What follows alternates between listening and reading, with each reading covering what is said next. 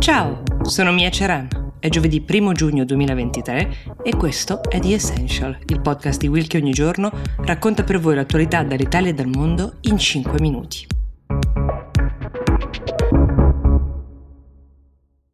La proposta di cui vi parlo oggi arriva dal presidente brasiliano Inácio Lula de Silva, che l'ha fatta in occasione di un incontro tra tutti i leader dei paesi del blocco cosiddetto Mercosur, cioè quello composto da Brasile, Argentina, Paraguay, Uruguay, ed è quella di creare una moneta comune per questi paesi dell'America Latina. Non è il primo ad aver proposto questa soluzione, è in realtà una proposta che è già stata fatta molte volte a partire dagli anni 90 come una delle possibili soluzioni per ehm, arginare la volatilità delle singole monete di questi paesi che hanno delle economie spesso altalenanti, certo non altalenanti quanto quelle di altri paesi del Sud America, ma di certo l'intento è appunto quello di stabilizzare le fluttuazioni nel valore delle monete. In tutto il Latino America infatti accade quel che accade anche in altre economie del mondo, ovvero che ci sia di fatto una doppia moneta, quella ufficiale e poi in questo caso il dollaro americano,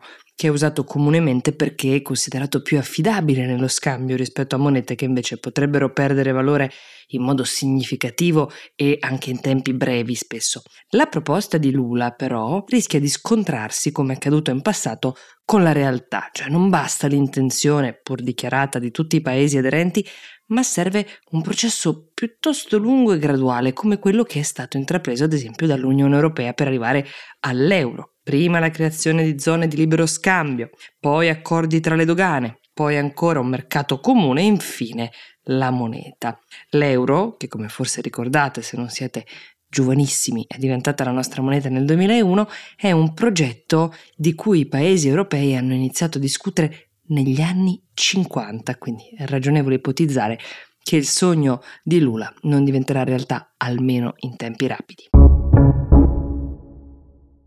L'altra storia che vi racconto oggi invece è una bellissima storia di inclusione ed è ambientata in una cittadina dell'Arizona negli Stati Uniti, si chiama Mesa, in particolare nell'ufficio che sarebbe un po' l'equivalente della nostra Proloco. A capo di questo ufficio c'è un uomo chiamato Mark Garcia, è un uomo con un figlio autistico, stanco di incontrare persone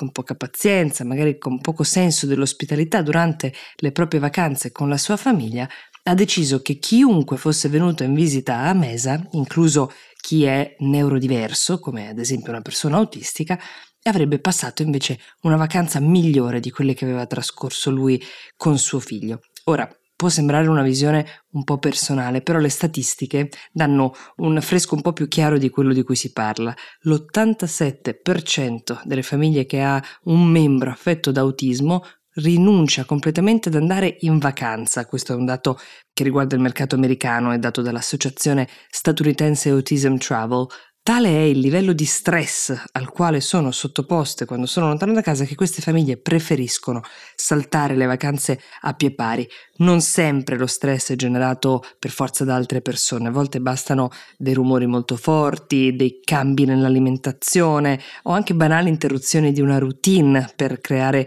difficoltà e scompiglio in queste famiglie. Ecco, quindi a Mesa Garcia ha studiato un metodo per formare chiunque lavori nell'hospitality, ma anche l'80% delle persone che lavorano nel pubblico, a conoscere i bisogni dei neurodiversi. Per ora l'80% dello staff è stato formato, che è già un traguardo eh, notevole. Poi a mettere insieme gli strumenti perché possano invece godere della trasferta queste persone. Questo riguarda chi lavora in hotel, in ristoranti, ristoranti, in luoghi turistici in generale, in qualunque situazione nella quale un lavoratore si interfacci con il pubblico. È richiesta a mesa la conoscenza di queste tematiche, viene di fatto formata la persona per interagire nel miglior modo possibile.